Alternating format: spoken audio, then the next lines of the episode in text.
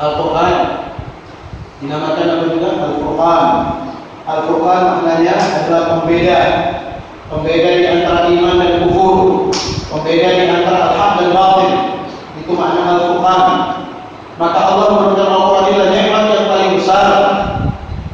Nikmat yang paling utama. Karena dengannya seseorang bisa membedakan antara yang hak dan yang batil Allah akan memperlihatkan itu An yuriyakum min ayatihi ma tastaniruna fihi fil dhulumat.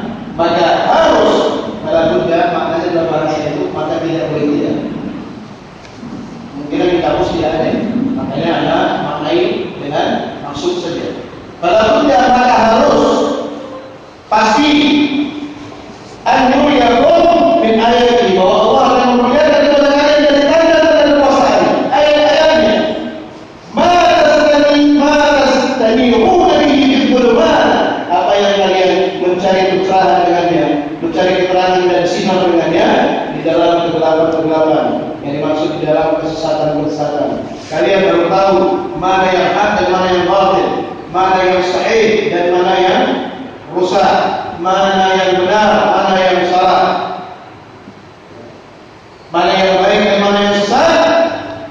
Dengan petunjuk Allah Subhanahu wa taala. Lihat man halaka an bayyinatin wa yahya man hayya supaya penjelasan dan hiduplah orang yang hidup dari penjelasan. Begitulah sampai Al-Quran itu menyampaikan kepada hakikat kebenaran. Sehingga orang yang mengikutinya dia hidup karena hidup sebab keterangan. Dan orang yang rusak, orang yang rusak terpalingkan atau menjadi sesat juga karena vonis dari